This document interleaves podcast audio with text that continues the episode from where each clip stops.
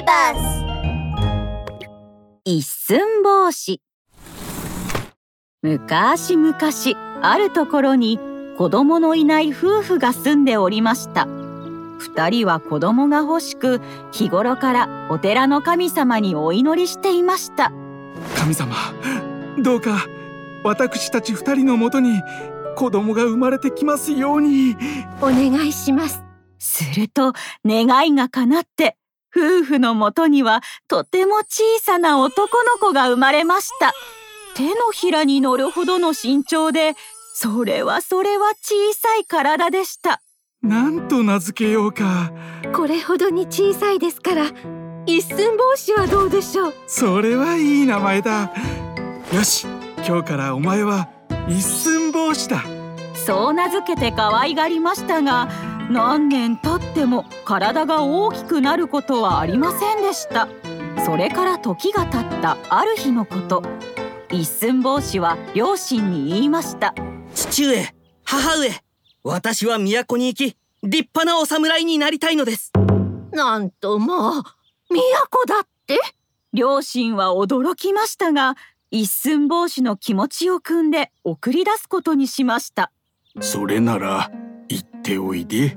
ありがとうございます。道は険しいだろうからこれを持って行きなさい。持たせてくれたのは刀代わりの縫い針。それから川を渡るためのお椀の船。船を漕ぐためのお箸を用意してくれました。父上母上行ってきます。達者でな。そうしてようやく都に着いた一寸法師は大きくて立派なお屋敷に住む大臣に仕えることになりました。お屋敷で働き始めてしばらく経ったある日一寸法師は大臣の娘であるお姫様と清水寺にお参りに出かけました。すると突然赤鬼と青鬼が襲いかかってきたのです。娘をよこせ！一寸法師は怖い鬼たちにひるむことなく勇敢に立ち向かいました。無礼者姫に手を出すな。すると彼を見た鬼たちはゲラゲラと笑い出します。ずいぶんと小さいの こんなに小さいやつ一口で飲み込んでくれるわ青鬼はそう言うと一寸法師を一瞬にして食べてしまいました。しかし一寸法師は諦めません。そうだ。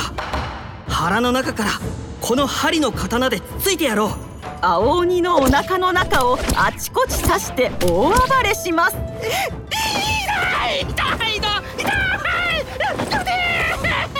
青鬼はたまらず一寸法師をベーッと吐き出しました。すると今度は赤鬼のまぶたを縫い針の刀で何度も突き刺します。痛い痛い。もう二度と姫をさらおうなんてしない。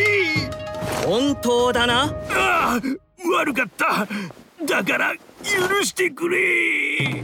鬼たちはとうとう降参し泣きながら逃げていきましたその時内出の小槌を落としていったのです。おおこれは内出の小槌。